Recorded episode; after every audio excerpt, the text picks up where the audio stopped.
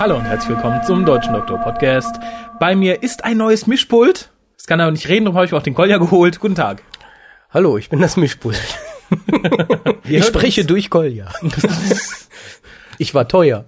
Ja, du warst teuer, aber du bist sexy. Oh. Ich hoffe, das hört niemand. Ja, wir haben ein neues Mischpult. Das funktioniert auch, wie ihr hört. Allerdings, dies ist der erste Dauertest. Also wenn wir in einer halben Stunde wieder furchtbar klingen, dann wisst ihr es. Dann lag es am PC, nicht? Der qualmt auch schon so. Nein, aber das Mischpult, muss ich sagen, sieht beeindruckend aus.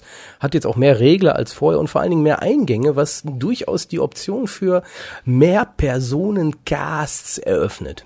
Kriegen wir damit auch Dolby Surround hin? Würden wir theoretisch auch hinkriegen, aber das ist mehr eine Software-Sache als eine Aufnahmesache. Cool. Yes. Aber wo wir gerade beim Thema Mischpultfinanzierung sind, ich muss einige Danksagungen loswerden an die Leute, die uns in letzter Zeit noch was gespendet haben. Das wären nämlich der Jonas, die Susi, der Sascha und die Annika. Die Annika hat dazu auch ein Briefchen geschrieben, was du nachher noch vorlesen wirst. Du hast einen vergessen. Wen? Ach, du hast auch was dazu getan. Ja, genau. Ja gut, ich habe auch was dazu getan. Und der Club hat was dazu getan. Das ist ja auch das Wichtige. Erstmal also der Deutsche Doctor Who Fanclub hat was dazu getan. Vielen Dank ja an den Schatzmeister, sage ich mal, der das Ganze verwaltet. An den Schatz. Wir haben es heute irgendwie, ne? Das ist die Freude. Und das warme Wetter draußen. Das schwüle Wetter. Oh mein Gott. Muss ich erwähnen, dass meine Frau nebenan sitzt? Kannst du gerne tun. Meine Frau sitzt nebenan. Dann erübrigt sich die Frage, ob du noch verheiratet bist. Wieso willst du mich das jetzt jedes Mal fragen? Weil das habe ich doch schon mal gesagt, weil es in der heutigen schnelllebigen Welt schnell passieren kann, dass man plötzlich nicht mehr verheiratet ist. Ja, wir machen ja sogar richtig das volle Programm mit der kirchlichen Hochzeit im Juli. Ja, und ihr seid alle eingeladen. Was? Wenn ihr rausfindet, wo es ist. Glück gehabt. Nein, nur ein Scherz, ihr seid nicht eingeladen. So. Ja, du kannst einladen, wen du möchtest, deswegen kommen die trotzdem nicht abends dann rein. Zur Kirche kann natürlich jeder kommen, aber wie du schon sagtest, wir sagen ja nicht, wo es ist. Echt? Ist das ein Angebot? Zur Kirche kann jeder kommen? Ja, natürlich kann jeder. Hast du überhaupt gar keine Ahnung von Hochzeiten? Nein. Nein, zur Kirche kann wirklich jeder kommen. Das Wichtige dann danach halt, nicht Wichtige, das andere, das Abendessen, das ist dann für geladene Gäste. Aber kirchlich heißt ja, jeder kann prinzipiell kommen, wie er möchte. Liebe Zuhörer. Du verrätst nicht, wo sie ist. Es wäre ein allgemeines, das ist doch nicht tun. Wäre es nicht romantisch, wenn Kolja mit seiner Frau aus der Kirche kommt und draußen stehen unsere rund 300 bis 400 Hörer, alle verkleidet als ihr liebstes Doctor Who Monster. Oder nackt wie Johnny. Und streuen Reis. Ja, das wäre sicherlich, aber wir verraten ja nicht, wo es ist. Also, Thema gewechselt, wie geht's weiter? So, wir verraten nicht. Naja, gut. Drehbuch, das steht da nicht drin, weitermachen. Kommen wir zu den News. Fangen wir mit den Lapidaren an oder mit denen, wo gleich alle in den Schritt langen und sagen, ole, ole?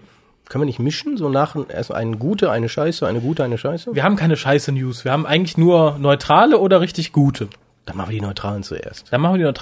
Also, Steven Moffat. Ja, hat die British Academy Television Awards gewonnen. Und zwar für... Alle. In der Kategorie Best Writer. Na, für welche Folge? Blunk. Richtig. Für die Serie Dictahie. Nicht zu verwechseln mit Dactari. Das war der mit dem schielenden Löwen Clarence. Genau. Aber herzlichen Glückwunsch an Steven Moffat an dieser Stelle, weil ich ja sicher bin, dass er uns hört. Genau. Moffmeister, du bist der Mann. Genau. Du bist die rechte Hand Gottes. Er hat ja auch schon, glaube ich, mit Rob Shearman gesprochen und er hat mit Neil Gaiman schon gesprochen. Oh. Oder aber war das jetzt die große News, die wir zurückgehalten hast? Aber warum er mit denen gesprochen hat, kommen wir gleich zu. Kommen wir erstmal zu weiteren. Okay, Entschuldigung. Für die Leute, die... Es reden ja viele Leute mit Neil Gaiman, wenn der Tag so lang ist. Genau. Die Brotverkäuferin morgen. Ja, für die Leute, die Big Finish Hörspiele hören. Deswegen lese ich auch nicht die News, sondern ja, du. Genau. Für die Leute, die Big Finish Hörspiele hören, gibt es ein paar Neuigkeiten. Zum einen gibt es am Ende des Jahres wieder ein Special für die Leute, die das Ganze abonniert haben. Also für Leute wie mich. Es kommen nämlich alte Monster wieder. Ganz alte Monster. Monster, von denen man nie erwartet hätte, dass sie zurückkommen, weil sie eigentlich nicht rückkehrend sind. Ich weiß, was du meinst. Die Monster waren das letzte Mal 1968 zu sehen. Und das war auch gut so. Ja, und sie heißen The Krotons. Sie sind genauso, wie sie heißen? Ja. So Krotons halt. Ihr könnt euch die Folge angucken, ihr könnt aber auch einfach den Namen so in eurem inneren Auge zergehen lassen. The Krotons. Die kommen wieder, warum? Tja, bleibt Nick Briggs Geheimnis, würde ich sagen. Ja, wobei, bei den aktuellen, das ist ja richtig gut bisher. Und da kann man natürlich denken, vielleicht hat er ja doch eine gute Idee. Zum Beispiel das aktuelle, was ich gehört habe, Haunting of Thomas Brewster, ein enorm gutes Hörspiel. Hast du das eigentlich schon gehört? Das habe ich noch nicht gehört und die werden wir auch alle besprechen, wenn es an der Zeit ist. Die aktuelle Staffel dauert ja zum Glück, möchte ich sagen, nicht mehr allzu lange. Nee, nicht mehr lange. Dann gibt es noch weitere News von Big Finish. Zum einen wird eine weitere Season von Companion Chronicles auf den Markt geworfen. Diesmal aber nicht als 4 Hörspiele hintereinander und dann erstmal Pause, sondern als komplette Monthly Series. Jeden Monat ein neues. Es sollen dann auch die noch lebendigen Doktoren verwurstet werden. Also könnte zum Beispiel Charlie ein Companion Chronicles sprechen. Und auch Leute, die keine richtigen Companions sind. Da wissen wir bis heute nicht, was man darunter verstehen soll. Außer dem dritten Dalek von links vielleicht. Genau, ja, das war ja unsere Horrorvorstellung, die wir auch beim letzten Mal im unveröffentlichten, weil nicht mehr brauchbaren Cast gedacht haben. Stellt euch ein Hörbuch vor, was 60 Minuten von einem Dalek gesprochen wird. Da war der größte Feind der Daleks, der Doktor. Und wir wollten ihn exterminieren, aber er besiegt uns. Genau. 60 Minuten lang. Dann noch weitere News, die mittlerweile nicht mehr wirklich auf der Seite auffindbar sind. Die haben sich da nur kurzzeitig gehalten, aber ich bin nicht der Einzige, der sie gelesen hat. Also mir wurde bestätigt, dass ich mir das nicht ausgedacht habe. Der 5. Doktor bekommt einen roten Faden in seinen Geschichten. Neben dem Sellerie wird jetzt ein roter Faden. Genau. Ich habe nicht nur Sellerie, ich habe einen roten Faden. Einen inhaltlichen roten Faden. Entschuldigung. Ich rufe Sie zur Ordnung, Herr Demek. Entschuldigung, wird nie wieder vorkommen. Und du weißt schon welchen, ich hab's dir letztes Mal gesagt, weißt du es noch? Nein, er sucht den Key to Time, ähnlich wie sein Vorgänger Tom Baker. Surprise! Sucht er den Key to Time, allerdings auf eine ganz andere Art, als Tom Baker dies getan hat angeblich. Ja, wäre auch doof, wenn wir genau das gleiche nochmal machen würden. Und er bekommt einen angeblich sehr außergewöhnlichen Companion dazu. Kann man jetzt, vielleicht eine Rosine, die sprechen kann. Ja, kann sein. Das wäre inhaltlich mal was Neues, ne? Das wäre emotional groß und die Liebesgeschichte wäre trotzdem noch möglich, denke ich. Wenn noch nicht so explizit. Ja, und vor allem die Abschiedsszene ist dann auch so, drum, hoch! Ich habe meinen Companion gegessen! Aber wir wussten, eines Tages würde es passieren. So, ihr merkt, wir sind heute gut gelaunt. Das hat vor allem einen Grund, neben dem neuen Mischpult. Dass die Woche kein Doctor Who im Fernsehen lief. Dann hat es noch 2 weitere Gründe. Steven Moffat ist offizieller Nachfolger von Russell T Davies als Produzent der Serie. Ab 2009. Uba chaka laka laka, hey ja, hey. Ich finde, wir sollten das kurz sacken lassen. Wobei, die Freude bei mir ist jetzt nicht so sehr, dass der Moffmeister kommt, sondern dass der Russell T. Davies geht. Ich habe mir vorhin, bevor du gekommen bist, mal Gedanken drüber gemacht. Oh Gott. Es gibt ja sehr viele Leute, also sehr viele Fans der klassischen Serie, die waren ja auch mit den Sachen, die JNT gemacht hat, nicht einverstanden. Also Jonathan Turner, der Produzent, der das letzte Jahr von Tom Baker an übernommen hat. Und da haben ja auch viele gesagt, so ein Scheiß, hoffentlich geht der bald und so. Die hatten ja nie die Freude, ihn gehen zu sehen, weil als er ging, war die Serie weg. Richtig. Und insofern ist es für uns mal ganz, das ist was die neue Serie mir dienlichst tut. Dieses Freudegefühl hätte ich nie nachempfinden können, hätte es die neue Serie mit RTD nicht gegeben. Wir sind so froh. So froh. Ja. Ob es jetzt besser wird oder nicht, werden wir dann ja sehen. Aber schlechter wird es nicht. Schlechter nicht. Ja, er übernimmt ab 2009, also dann die Serie, die ab 2010 ausgestrahlt wird, also die 5. Staffel. Ja, er ist aber schon bei den Specials, die im nächsten Jahr produziert werden, dabei. Also er stößt im Laufe der Dreharbeiten zum Team. Einzige Befürchtung, die ich habe, ist dadurch, dass RTD halt jetzt noch da ist und auch wenn der Specialist noch da bleibt, dass Steven Moffat nicht einzig und allein der ist, der den Doktor aussucht, den nächsten, sondern dass Mr. RTD auch da seine Finger noch im Spiel haben wird. Die Befürchtung habe ich auch, aber schauen wir mal. Könnte ja der Jekyll-Darsteller werden. Das wäre tatsächlich eine meiner Traumbesetzungen, aber ich meine irgendwo gelesen zu haben, dass es eigentlich nicht machen wollte. Ja, das sagen immer so viele. So, dann sind wir auch schon durch mit den News. Ich denke, dann kommen wir zu dem, weswegen wir uns heute hier eigentlich versammelt haben. Oh, dann kann ich ja doch als News das jetzt bringen im Nachhinein. Das kannst du jetzt noch tun, ja. Der Moffmeister wohl Neil Gaiman gefragt hat, ob er eine Episode schreiben möchte. Das hast du woher? Das stand heute, meine ich, das kann auch schon gestern gestanden, Outpost Gallifrey in dem News-Teil. Das wäre natürlich... Glaube ich, kann mich auch täuschen. Irgendwo habe ich es gelesen. Ja, das wäre eben ein Traum-Setup dann. Neil Gaiman schreibt einen Zweiteiler, Rob Shearman schreibt einen Zweiteiler, Steven Moffat schreibt 2 Zweiteiler. Und dann holen sie noch Lawrence Miles an Bord. Genau. Ja, da kannst du vielleicht mal kurz einen Tipp geben für die Leute, die den Blog nicht lesen. Ja, aber die haben nicht mehr viel Zeit dann, weil das ist ja for one week only und das läuft schon seit Montag, glaube ich.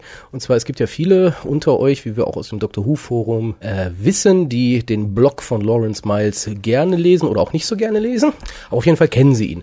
Diese Woche gibt es auf jeden Fall einen super tollen Grund, sich den Blog mal durchzulesen. Das ist, glaube ich, Lawrence Miles Doctor Who Thing nennt sich das. Auf jeden Fall mit dem Seal of Rassilon, nicht zu verfehlen. Genau, also nicht das Beast House, einen normalen Blog, sondern tatsächlich den Doctor Who Aber ich denke, das Beasthaus verlinkt darauf. Ich bin mir nicht sicher. Ist aber auch egal. Jedenfalls, es gab in der Vergangenheit ein paar, einen entfernten Schlagabtausch zwischen dem Moffmeister und Lawrence Miles, und ihm wurde vielfach vorgeworfen, dass er halt zu sehr die neue Serie kritisieren würde. Da wollen wir jetzt auch gar nicht drauf eingehen. Auf jeden Fall hat er irgendwann mal behauptet, so ein Drehbuch für die neue Serie zu schreiben ist, und das können wir, glaube ich, bestätigen, wenn man sich die Folgen so anguckt, Kinderkacke, ist total einfach, und er hat sogar gesagt, das war aber nur so eine dahingeworfene Bemerkung, aber er hat ja auch gar nicht so, aber das wird halt auch noch nicht aufgebauscht, irgendwie gesagt, irgendwie he could piss Blink in his sleep. Würde ich jetzt gar nicht mal so verneinen, also so, Blink ist zwar toll, aber ist nichts wirklich Kompliziertes. Ist nicht, wir wollen da nicht drüber, wollen wir auch nicht bewerten. Jedenfalls hat er diese Herausforderung an sich selber angenommen und innerhalb von 3 Tagen einen ersten Entwurf eines Fernsehdrehbuchs geschrieben für einen neuen Doktor, sozusagen die erste Folge einer neuen Staffel, nur um mal zu zeigen, wie er das machen würde. Und ich habe das Ding mir ausgedruckt, in die Hand genommen und dann erstmal nicht mehr runtergelegt. Und das ist wohl vielen so gegangen, wie man in Outpost Gallifrey lesen kann. Es gab immer die Standardkritisierer an Lawrence Miles. Aber hier möchte ich allen ans Herz legen, lest euch dieses Drehbuch durch und sagt mir, das ist 1000-mal besser als die neue Serie im Moment. Was in Anbetracht dessen, was uns die 4. Staffel bisher geliefert hat, nicht unbedingt schwierig ist. Also ist der Hammer, geht dahin, ist halt nur One Week Only, nennt sich das Post, das Blog-Eintrag-Ding, und er wird es dann nächste Woche wieder offline nehmen, also ladet es schnell runter. Ansonsten, wir haben es ja gespeichert. Da gibt es ja bestimmt den einen oder anderen Weg, das mal auszutauschen. An dieser Stelle möchte ich auf unseren IRC-Chat hinweisen, der auch über www.drwho.de erreichbar ist. Und jetzt kommen wir dann zu dem, weswegen wir eigentlich hier sind.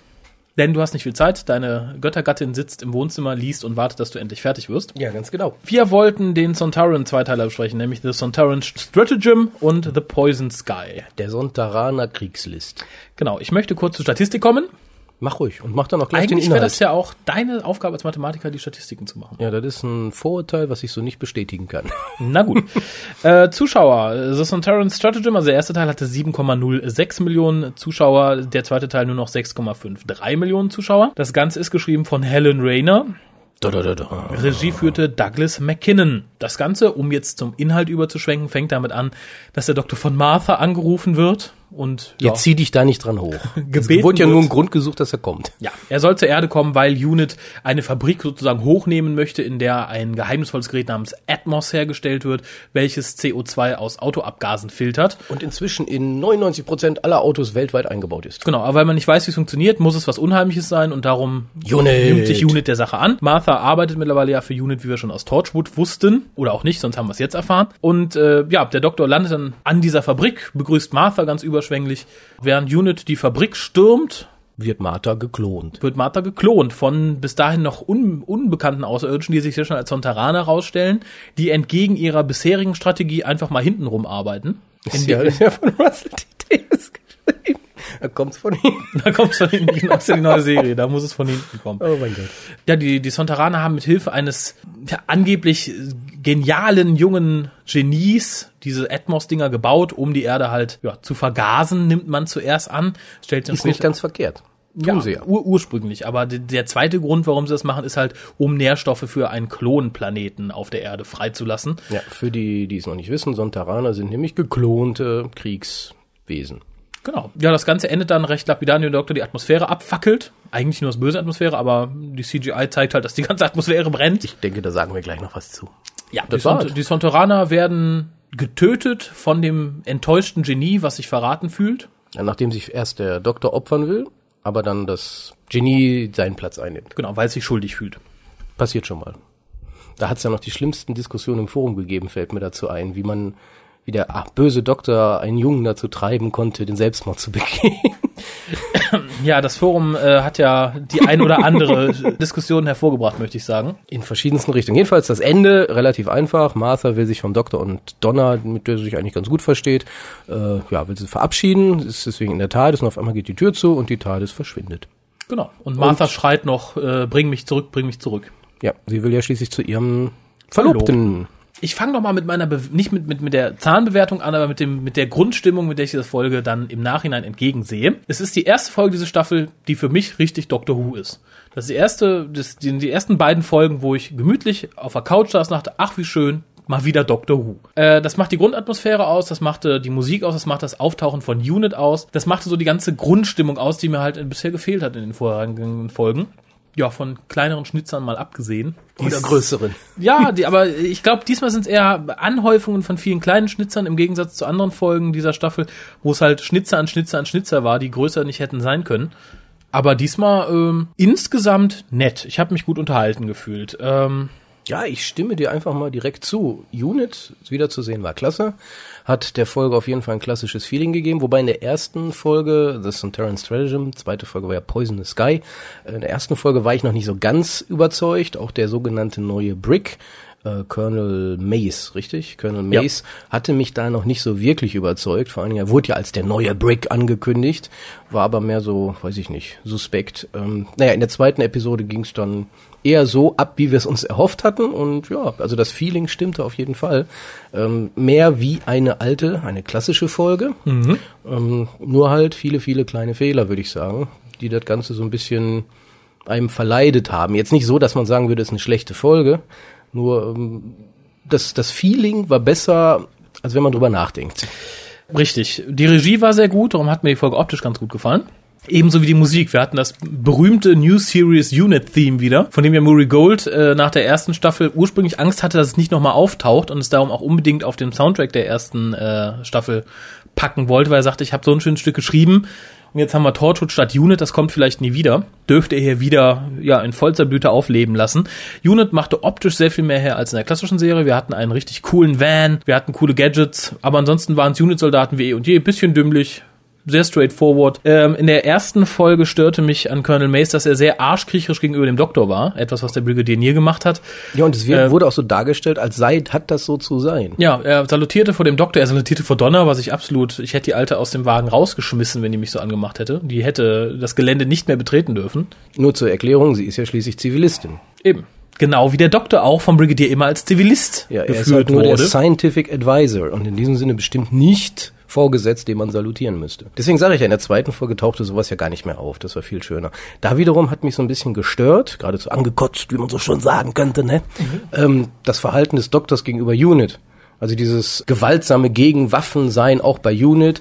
So im Endeffekt, er motzt sie aus, wie scheiße die doch sind, weil sie immer nur Waffen benutzen. Und das hat auch ein Pertwee-Doktor gemacht, aber auf eine etwas nettere Art und Weise. Und der Lieutenant-Doktor hatte einfach nur wie so ein störrisches Kind immer wieder... Genau, wie ein motziges kleines Kind. Ja, motziges kleines Kind. Mhm. Und das dachte ich mir dabei nämlich auch. Und in diesem Sinne passen für mich auch der 10. Doktor und Unit nicht zusammen. Nee, wobei ich sagen muss, die Darstellung von Tennant als Doktor in dieser Folge hat mir wieder gefallen, denn er hat wieder seine Wutausbruchmomente, jetzt nicht nur gegenüber Unit, sondern generell. Und das steht dem 10. Doktor ganz gut zu Gesicht. Das machte den Charakter wieder so ein bisschen so, wie er ursprünglich mal war, seit der Christmas Invasion. Nicht so weinerlich, nicht ganz so quirlig, sondern so ein bisschen. Ja, aber dumm halt, böse. Ne? Aber dumm. Stichwort Cliffhanger. Ich wäre später dazu gekommen, aber das führe ich dann direkt mal als Negativpunkt auf. Der Spannungsbogen, der um den Cliffhanger gebaut wurde, war dermaßen schlecht. Zum einen hätte man direkt in der ersten Sekunde drauf kommen können, die Scheiben einzuschlagen und nicht 5 Minuten rumrennen. Der Doktor legt sich, glaube ich, in der ersten Minute des zweiten Teils noch unters Auto, um was zu tun. Ja, und steht aber im Cliffhanger selber dann so stylisch im Nebel. Wie viele sagten im Forum, er würde halt die Dramatik des Augenblicks übermannen und Schwachsinn. Ja, die Dramatik. Wollte posen. Nebel. Das war Fox-Standing. Nicht Wolf-Standing, das war Fox-Standing. Ich denke, das Problem war einfach, man hätte das etwas anders timen müssen. Man hätte zuerst den einen Wagen losgehen lassen, dann versuchen halt den Donners Opa da rauszuholen. Das hätte man geschafft und dann hätte man sehen müssen, wie es bei allen Autos passiert und der Doktor dann verzweifelt im Nebel steht und sagt, Scheiße, was mache ich jetzt? Ja, genau, das wäre nämlich der Cliffhanger gewesen, wie es funktioniert hätte. Ja. Aber so wie es da war es einfach nur, der Doktor ist dumm, wie immer, muss ein Mensch wieder mal lösen und das war dann die Mutter von Donna ist das, ne? Genau. Die Reihenfolge ist, glaube ich, Donna, Mutter, Opa, ne? Ja. Richtig? Weil ich lese manchmal, das sei die Großmutter. Nee, um Gottes Willen. Ja, das ist die Mutter. Wo wir gerade beim Thema sind, ich kann die Familien nicht mehr sehen. Diese scheiß Familienagendas von Russell T. Davies nerven mich. Weil ich habe eine super tolle Doctor Who-Folge da gesehen, Sontaran Stratagem und Poison the Sky. Und ich wollte unbedingt sehen, wie die Sontarianer und Unit, vereinfacht gesagt, kämpfen. Und was sehe ich stattdessen? Tiefschürfende Diskussionen zwischen Donna ihrem Großvater und der Mutter. Das will ich da nicht sehen. Das hätte mich, also ich mache sowas ja nicht, so dieses berühmte Vorspulen, würde ich nicht machen, aber das ist so der, ich will das an der Folge, das können sie woanders machen, aber in der Folge wollte ich das nicht sehen. Ich wollte Unit sehen, ich wollte Martha, den Klon sehen, ich wollte alles sehen, nur das nicht, das hat da nicht reingepasst. Also dazu muss ich sagen, Martha, den Klon, wollte ich auf keinen Fall sehen. Das halte ich für eine ganz schlechte Idee, für eine ganz schlechte Story. Doch, direkt, als sie aus diesem Tank kam. Achso. Gut, ja. Das hätte man dann sich für Torchwood aufsparen sollen. Gibt's vielleicht die Elite ziehen. Aber zu Donnas Familie muss ich sagen, die Mutter kann ich nicht leiden. Den Großvater finde ich ausgesprochen super und ich wünsche mir, ihn noch öfter zu sehen. Ja, wirst du ja. Und das finde ich gut so. Wirst du ja. Ja, und wie gesagt, es kommt mir sehr entgegen. Ich finde den Schauspieler brillant. Ich finde die Szenen, die er mit Donna hat, ausgesprochen gut geschrieben, ausgesprochen feinfühlig umgesetzt. Und das stört mich nicht. Aber sobald die Mutter auftaucht und dazwischen funkt, geht's mir wieder auf die Nerven. Aber der Großvater selbst? Ja, aber was soll's? Guck mal, wir reden über eine Science-Fiction-Serie namens Doctor Who. Und du sagst, ja, ich fand die Szene zwischen Donna und ihrem Großvater toll, wie die geschrieben ist. Siehst du nicht, dass das nicht zusammenpasst? Für mich passt das durchaus zusammen. Du hast zum Beispiel auch Charakterentwicklung und Familie in Battlestar Galactica, was du immer so lobst. Das ist ja eine ganz andere Prämisse. Doctor Who ist eine Abenteuerserie. Nein, ich finde so ein bisschen, also ich möchte nicht die Hartz-IV-Family von Rose ständig sehen, aber... Ja, aber die werden wir auch sehen. Ja, aber den Großvater von Donna könnte ich mir auch durchaus als Dauer-Companion vorstellen. Ja, das ist ja auch wieder okay, aber dann will ich wiederum nicht, wie er ständig nach Hause kommt und mit Donna redet. Nein, dann will ich ihn einfach als Companion haben. Also ich will nicht dieses neben der Spur laufende, was überhaupt nichts mit der... Das hatte ja noch nicht mal was mit der Handlung zu tun. Null! Ja, es ging ja ein bisschen darum, dass Donna mit dem Doktor reist und dass er halt will, dass der Doktor auf sie aufpasst und so. Ich fand, ich fand's okay. Ich fand's voll in Ordnung. Es ist natürlich etwas, an dem die neue Serie in meinen Augen krank, dass man immer so etwas haben muss. Wir hatten's bei Rose, wir hatten's bei Martha, wir haben's bei Donna. Und so wie diese Staffel aufgebaut ist, ist das alles ein großer Klumpatsch, weil jetzt treffen alle drei Companions aufeinander und alle drei Familien irgendwo aufeinander. Und da bin ich froh, wenn wir aus dem Sumpf raus sind, wenn RTD weg ist, in der Hoffnung, dass Steven Moffat damit nicht fortfährt. Aber Donnas Familie, insbesondere ihr Großvater, ist mir sehr viel mehr willkommen, als es mir Rose Familie jemals war. Ja, will ich jetzt gar nicht widersprechen. Dass der Hartz-IV-Clan ja wiederkommt, ist ja leider nicht mehr zu verhindern gewesen, aber da müssen wir durch. Ja. Rose war ja auch kurz wieder auf dem Bildschirm zu sehen und wie mich das ankotzt, was soll das? Weil das lenkt nur von der eigentlichen Handlung ab und als Handlung, haben wir glaube ich beim letzten Mal drüber geredet, Handlungsbögen.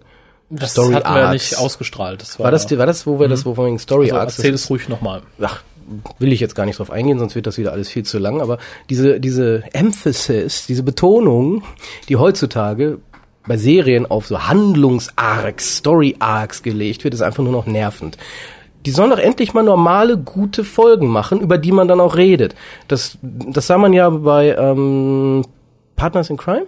Das war ja auch am Schluss. Und im Endeffekt, anstelle, dass sich die Leute dann darüber unterhalten haben, wie scheiße eigentlich die Folge war, alle, boah, Rose war da, das war so geil, Rose war, oh, das ist so wichtig, wer weiß, wie das weitergeht. Und dann unterhalten die sich über diesen Scheiß, der überhaupt nicht relevant für die Handlung war. Anstelle, sich mal über die Handlung wieder zu unterhalten. Das zeigt nämlich, dass die Handlung scheißegal war. Ja, ich glaube, das Problem ist einfach, dass der rote Faden, wie hier umgesetzt, relativ schwach ist. Man setzt einfach in jede Folge irgendwo Rose rein oder irgendeine dusselige Bemerkung über die Sterne gehen.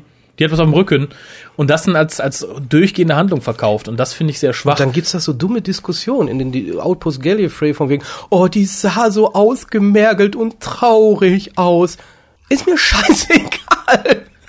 Ehrlich, ist doch kackegal. Wenn sie dann auftauchen wird gegen Ende der Staffel, dann werden wir sicherlich erfahren, was los ist.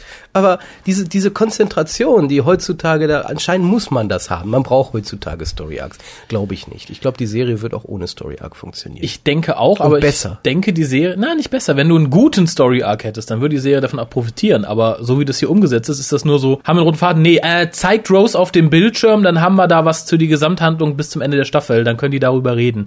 Und so wirkt dieser Auftritt auf dem Bildschirm für mich. Vor allem natürlich im ungünstigsten Moment. Sie hätte ja nicht eben auf dem Bildschirm erscheinen können oder eine Dauermessage starten, die immer wieder abgespielt. Nee, nein, nur in dem Moment, wo gerade keiner guckt, ist sie kurz zu sehen. In meinen Augen schwach. Ja. Das ist halt das geht rein in die Handlung, ist mehr für die Zuschauer und nicht für die Handlung und das stört. Aber reden wir doch mal über Donna. Super Companion. Sie hat endlich gezeigt, dass sie ein Companion ist. Sie hat leere Aktenordner gefunden und einen Hammer benutzt. Und zwar jeweils in einer Folge eine Aktion. Sie ist in der Lage, Dinge zu tun. Sie kann Aktenordner finden. Ich finde das nicht schlecht. Und sie kann Sontaraner mit einem Hammer bearbeiten. Und sie kann von hinten Sontaraner, nachdem der Doktor stundenlang auf sie eingeredet hat, mit einem Hammer bearbeiten. Das ist doch Also das ist Companion-Material. Ich kann jetzt endlich die Leute verstehen, die überall schreiben, dass sie der beste Companion überhaupt ist. Sie ist toll. Sie kann leere Aktenordner finden. Und hammern. Und hämmern. Das, wenn sie aussteigt, dann kann sie zu Tim Allen gehen. Das ist doch, also ich finde, das ist, also ich habe mich getäuscht. Donna ist vielleicht der beste Companion. So, jede Folge eine Aktion, die nur sie kann. Nein, ich fand's, also die Folge, da glänzte Donna mal wieder nicht. Vor allem die Szene, in der sie Sontaraner von hinten mit dem Hammer beplümpelt. Wie taub muss ein Sontaraner sein, wenn hinter ihm die Tür aufgeht. Und dann kommt sie so, ich muss mich täuschen. Genau. Wahrscheinlich hatte der in seinem Helm Musik. Feeling, nothing more. Feeling. Oder Sontara. Ja, der Kampfruf ist auch so eine Sache. Wäre vielleicht nicht verkehrt gewesen, wenn sie es nicht nur gemacht hätten, um ihr Gegenüber zu beeindrucken. Wenn das für sie so ein Kult gewesen ist, dass sie es für sich machen, aber sie machen es ja immer nur, wenn einer da ist. Ja, das war ja diese furchtbare Schlussszene mit dem Doktor, der einfach umgeschaltet hatte. Ja, die Schlussszene nicht, die Szene in der ersten... aber ich meinte, ja. Wo er halt einfach wegschaltet und die dann aufhören müssen. Oh, er guckt nicht mehr, jetzt müssen wir aufhören. Das zeigt auch wieder so, ich glaube, das Bild von Russell T. Davies des Doktors. Doktor ist allmächtig, der kann alles und ist allen überlegen. Ja, wirkte auf mich genauso. Aber damit hatte es sich auch schon fast mit den Negativpunkten für die Folge. Für mich. Was mir ganz übel aufschoss, war der Boy Genius, der dümmer nicht hätte dargestellt werden können. Wenn man so schlau ist, fällt einem vielleicht auf, dass die Aliens eigentlich böse sind und dass die Aliens eigentlich gar nicht das halten, was sie versprechen. Und es fällt einem vielleicht auch auf, dass die anderen schlauen Mädels und Jungs nicht damit einverstanden sind und ihre Familien umgebracht werden. Ja, nee. Aber die Sterbeszene war okay. Die Sterbeszene war offen. Die war richtig gut. Die machte auch Sinn und war auch gut gelöst. Ja, ging mir genauso. Also wie er dann am Schluss draufgegangen ist, fand ich gut. Und das ist ja auch das, was Doctor Who immer so ein bisschen ausmachte. Der Doktor war ja immer Katalysator, um die Leute um ihn herum dazu zu bringen, etwas Gutes zu tun. Und das hat er diesmal zwar auf eine sehr plumpe Weise, mit dem gesagt, tu was Tolles mit deinem Leben, geschafft. Aber ja, wie gesagt, plumpe Art und Weise, aber so war Doctor Who immer für mich. Und das zeigte sich da auch ganz gut wieder. Wo wir bei der Abschlussszene sind, komme ich da anfangend bei einem anderen Thema an. Die CGI-Sequenzen in der ganzen Folge haben mir ausgesprochen gut gefallen. Das war einmal das Raumschiff der Sontaraner, das war aber auch ja das Verbrennen des Gases in der Atmosphäre. Wobei klar ist, dass das so nicht geht. Das ist rein physikalisch, ich glaube nicht. Also physikalisch ist es unmöglich. So tief, wie es war, hätte alles mit verbrennen müssen, sowas so da war. Große Häuser, die Vögel, die Valiant hätte abbrennen müssen. Vor allen Dingen, und dann direkt danach, der blaue Himmel, plopp, mit Vögeln. Mhm. Tipp, tipp, tipp, tipp. Die waren Teil des Dings. Aber du hast jetzt die Szene angesprochen, die ich am allerbesten fand, in beiden Folgen. Die Vögel? Die Vögel. Nein, es war die Szene vor und mit der Valiant, weil da zeigt sich das erste Mal, dass der Colonel doch Führungsqualitäten hat. Er hat eine unheimlich gute Rede gehalten, die unheimlich gut geschrieben war, die im Moment unheimlich gut passte. Ja.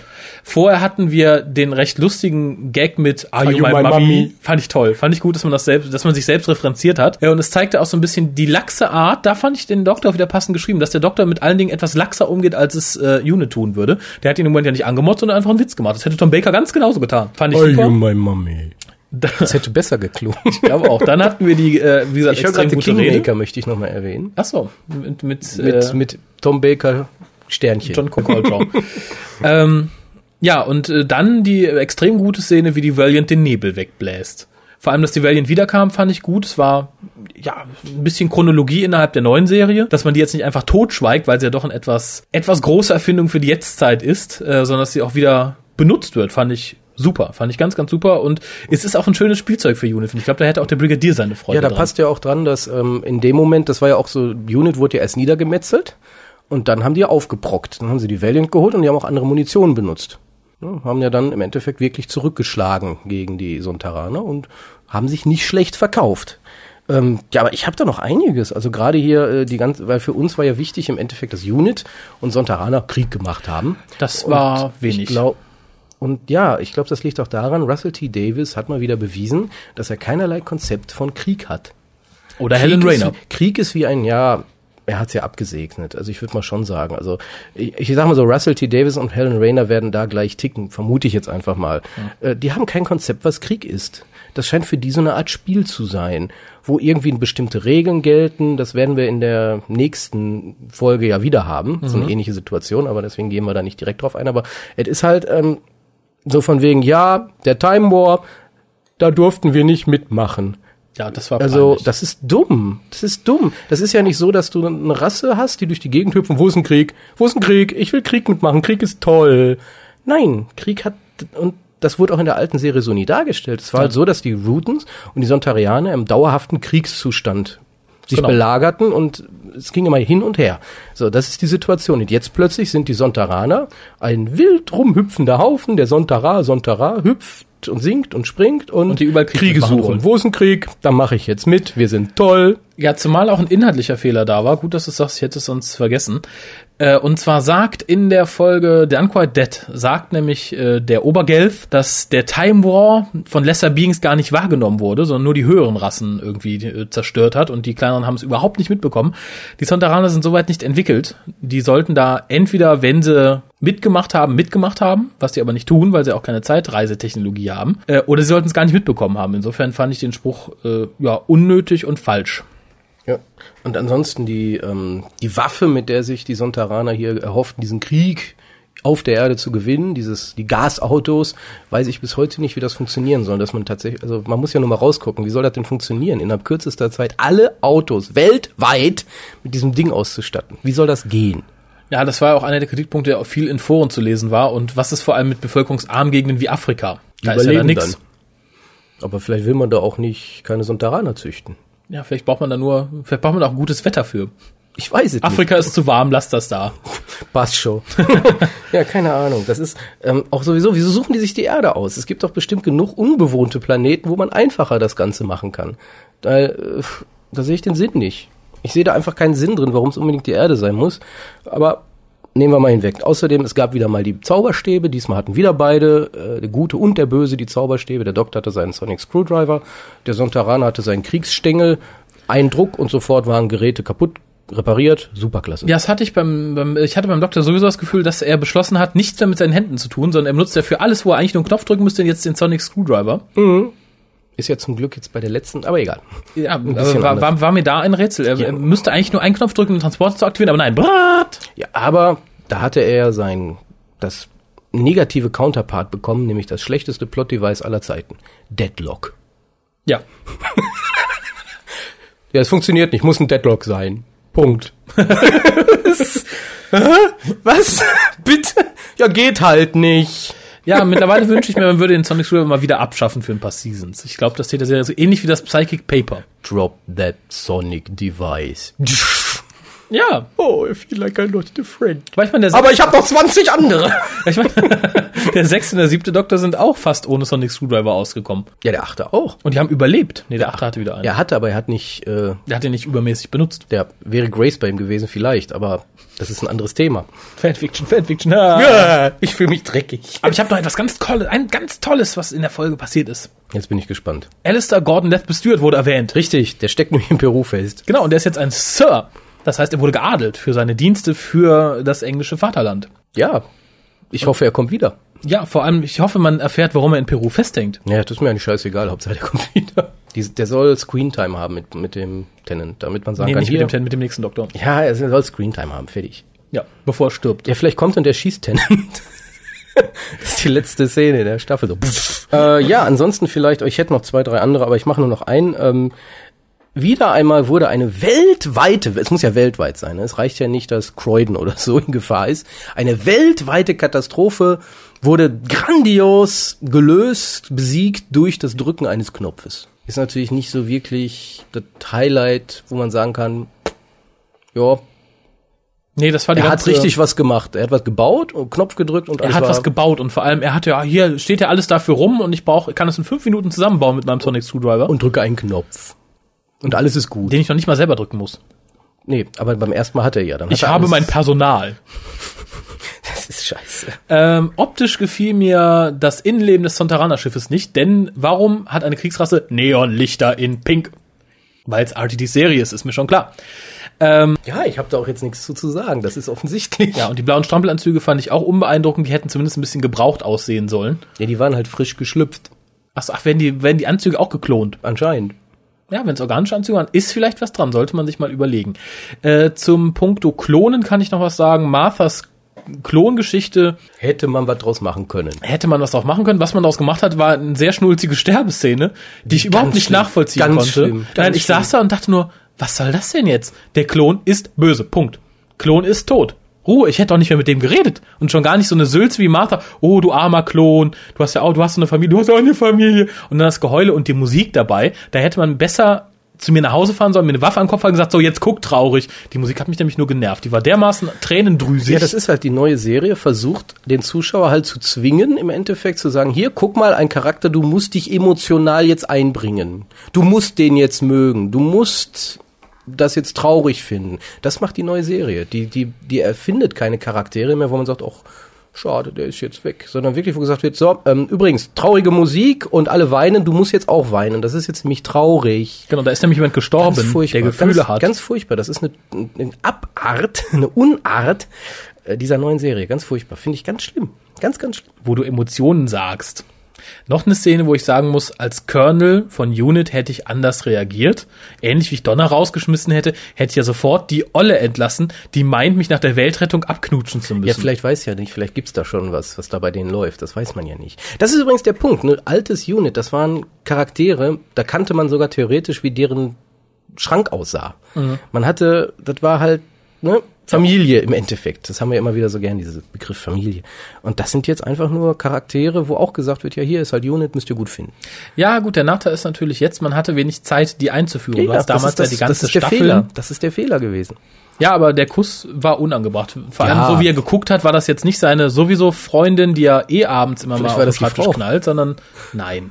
So wie er guckte nicht. So wie er guckte, war das irgendeine, die da arbeitet. Ach, mir ist das doch egal. War. Also die Szene war mir echt egal. Nein, mich hat sie gestört. Ich wollte gerade sagen, weil viel emotionalere Szenen passierten in den Foren, nachdem sie den Trailer gesehen haben für die nächste Folge.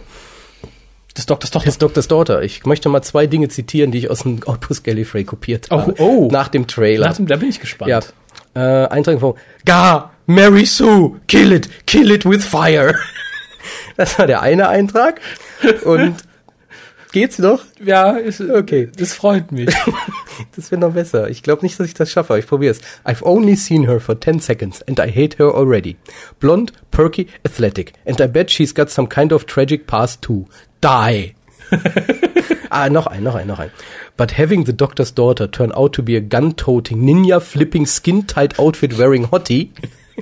Also das fand ich dann schön. Das war so das Unterhaltsame nach dieser Folge. Ja, zum Trailer muss ich auch sagen, nach dem Trailer hatte ich schon keinen Bock mehr auf die Folge. Ja, ich auch nicht. Weil der Trailer schrie mir entgegen, RTD hat jetzt seine Buffy, ole ole. Die er die ganze Zeit wollte. Seine kleine Kampfkriegerin in blond. Wobei ich sagen muss, Mrs. Moffat ist schon eine geile Sau. Ja, aber die muss nicht unbedingt das Doctor's Daughter spielen. Die kann alles spielen. Ja, die hätte auch alles spielen sollen, nur nicht das Doctor's Daughter. Was hattest du mir nochmal gesagt? Irgendwie, die kann gerne wiederkommen, aber das muss nicht bei Doctor Who, sondern im Playboy kann das ruhig sein. Nein, dann werden alle zufrieden. Irgendjemand im Forum schrieb nämlich, seid doch froh, wenn sie wiederkommen, habt ihr auch was fürs Auge. Wenn ich was fürs Auge haben möchte, dann soll sie bitte im Playboy auftreten, sich nackig machen und von Doctor Who fernbleiben. Ich möchte diesen Charakter nicht, aber ich glaube, da kommen wir einfach in der nächsten Folge zu, bevor wir jetzt auch das Doctor's Daughter besprechen. Ja, aber wir besprechen halt den Trailer. Und damit machen wir nämlich einen Trailer für unsere nächste Episode. Genau, aber wir kommen erstmal zum Abschluss von dem Zweiteiler. Wie sieht denn deine Punkteverteilung aus? Für beide zusammen eine Punktzahl. Ich würde sagen 6,5. Wäre mir auch so gegangen. Es war auch 6,5, hätte ich als erstes gesagt. Ich sage aber 7 in Anbetracht der ganzen Staffel. Ich glaube, Gian hat 6 gesagt. Das ist schon eine Weile her. Ich glaube, 6 hatte sie gesagt. Okay, ich meine, du kannst jetzt runtergehen und fragen. Aber ich kann mich aber auch täuschen. Ja, aber ich denke, das ist ein adäquat. Das war endlich mal wieder Doctor Who. Das allein erhebt es schon über die 5,5-Punkte-Marke in meinen Augen. Ja, deswegen bin ich ja bei 6,5. Ja, ich denke, da sind wir fast einig. Wir haben aber noch ein bisschen Post. Ach ja, stimmt. Oh, Mist. Die du jetzt vorlesen darfst. Ich vergesse mal, dass du jetzt immer die Post am Ende machen willst. Ich freue mich immer. Oh, wir haben das Review fertig. Lass uns nach Hause gehen. Feierabend. Jetzt kommt dieser Quatsch auch noch. Quatsch. Ich bin ja froh, wenn die Leute schreiben. info@hukas.de, um das hier nochmal breitzutreten. Ach so, okay. Ah, das Angekündigte von Annika.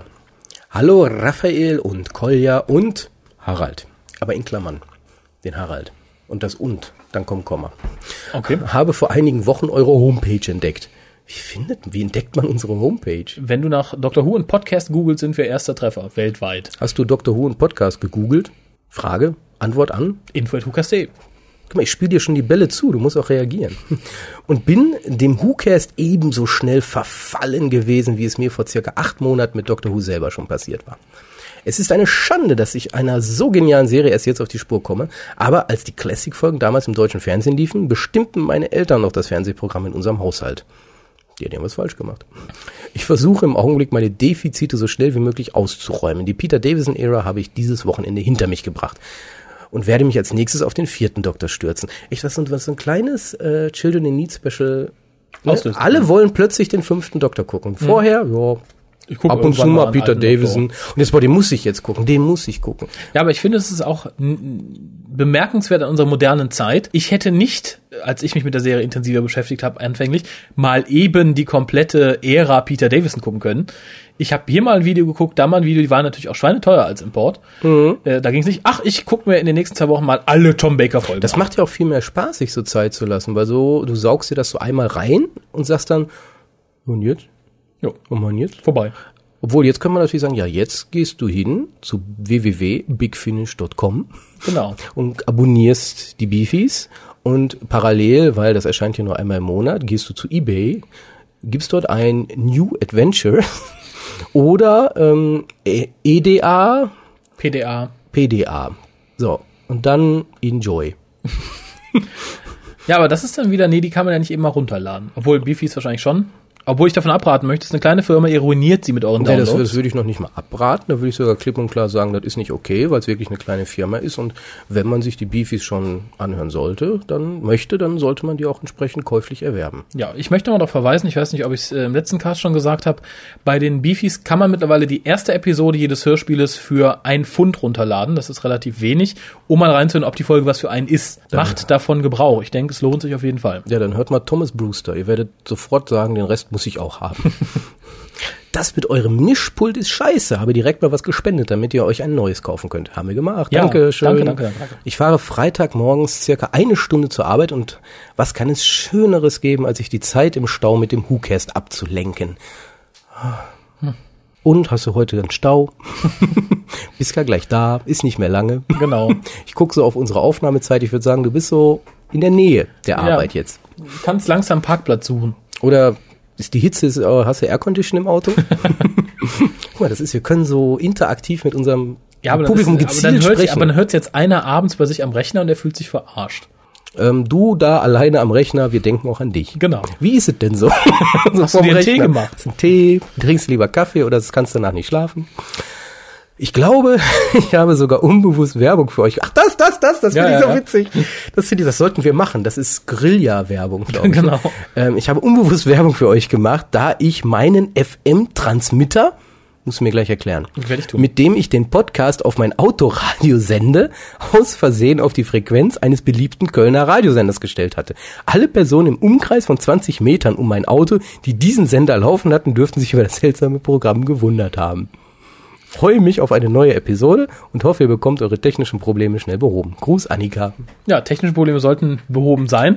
Macht das öfter. Das ist wir sollten dann öfter auch unsere Webadresse sagen. Hightech, die begeistert. Wie funktioniert das? Du stöpst das Ding an deinen MP3-Player und das sendet auf einer FM-Frequenz das Ganze im Umkreis von x Metern. Dann kannst du dein Autoradio auf diese Frequenz einstellen und hörst es dann übers Autoradio. Das heißt im Endeffekt, wenn wir richtig tolle Fans hätten, die würden dann jetzt sich ins Auto setzen und den ganzen Tag rumfahren, wo viele Leute sind. Genau. Und WDR 2, 1 Live und hier in Köln würde ich dann sagen, wie ist nochmal der Kölner Radiosender? Weiß ich jetzt gar nicht, ist ja egal. Jedenfalls diese 3 Sender, ganzen Tag mit immer Dr. wieder mit dem WhoCast. Theoretisch sollte man sich einen großen Stau suchen, da fahren dann alle hin, verteilen sich so ein bisschen, dann kann man im ganzen Stau nur noch den WhoCast hören. Egal was man, auf jedem Sender, das Gleiche. Diese 2 Verrückten. Aber ich stelle mir das wirklich vor, schau mal, du sitzt im Auto, nichts ahnen, denkst, ich mache mal ein bisschen Radio an und denkst wirklich, du hörst WDR 2, sag ich mal, das hört ja gar nicht mehr auf, worüber reden die? Was sind denn da, Alex? Da müsst du doch jetzt Nachrichten laufen. Ja, stell mal vor, dir passiert das, du sitzt irgendwo im Stau und plötzlich hörst du mich selber an, dann hörst du dich. Ich mache mir echt Sorgen, wenn das passiert. Dann weiß ich, Annika ist in der Nähe. Genau, also Annika, danke immer so weitermachen, für die Mail, so weitermachen. Danke für die Spende und danke für das Ding mit dem FM-Transmitter. Mach das ruhig öfter. Vielleicht gewinnt man so noch ein paar Hörer. Irre. Wenn das passiert, ich glaube, dann spende ich selber nochmal 100 Euro für einen Transmitter hier. Das ist wie früher die Piratensender. Ne? So ein bisschen, nur kleiner. Ihr da draußen, wisst ihr doch, was Piratensender sind? Ach nee, so, eine Post haben wir noch, eine Post haben wir noch. Post von Daniel nämlich, seit einer Woche. Ja, und Annika ist fast auf der Arbeit.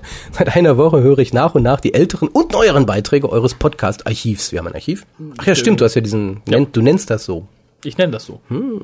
Eure überkritische und amüsante Betrachtungsweise gefällt mir sehr gut. Denn man kann auch ein Fan sein, obwohl man von einem Großteil der neuen Folgen seiner einstigen Lieblingsserie enttäuscht ist. Was heißt denn einstig? Es ist noch immer eine Lieblingsserie. Die ist nur scheiße. Die hat im Moment nur eine schlechte Zeit. Die hat eine ganz schlechte Zeit, aber es wird besser, es wird besser. Dies setzt natürlich viel bessere Zeiten voraus, die man zuvor mit einem Franchise erlebt hat. Sowie eine gewisse masochistische Ader und den eisernen Willen, seine Enttäuschung für die allgemeine Unterhaltung sowie für die eigene Ego-Erhöhung einzusetzen. Was will er uns sagen? Die Art und Weise, wie er das tut, gefällt mir bereits in den Grundzügen. Oftmals hat man ja Versprecher, Stotterer oder tote Punkte, wenn man auf Abschlusswertung komm raus einen Podcast produzieren will. Bei euch hingegen finde ich so etwas gar nicht. Hier wird nicht genuschelt, Dialekte, die Aufnahmen und auch gebildet, die den Deutschlehrern unter uns das Fürchten lehren würden. Punkt. Besonders den Deutschlehrern. Rettet dem Hochdeutsch. Das ist das Letzte, was wir haben. Sehr gut. Wirklich. Ich sage das durchaus auch eigene Erfahrung. Ich bin sogar fast so weit, mir auch noch die zweite Torchwood-Staffel anzuschauen, nur um danach eure Rezension anhören und verstehen zu können. Ich sage, es lohnt sich. Kolja musste sich ja auch noch antun. Wie weit bist du denn? Wir haben am Samstag uns um Blumen gekümmert.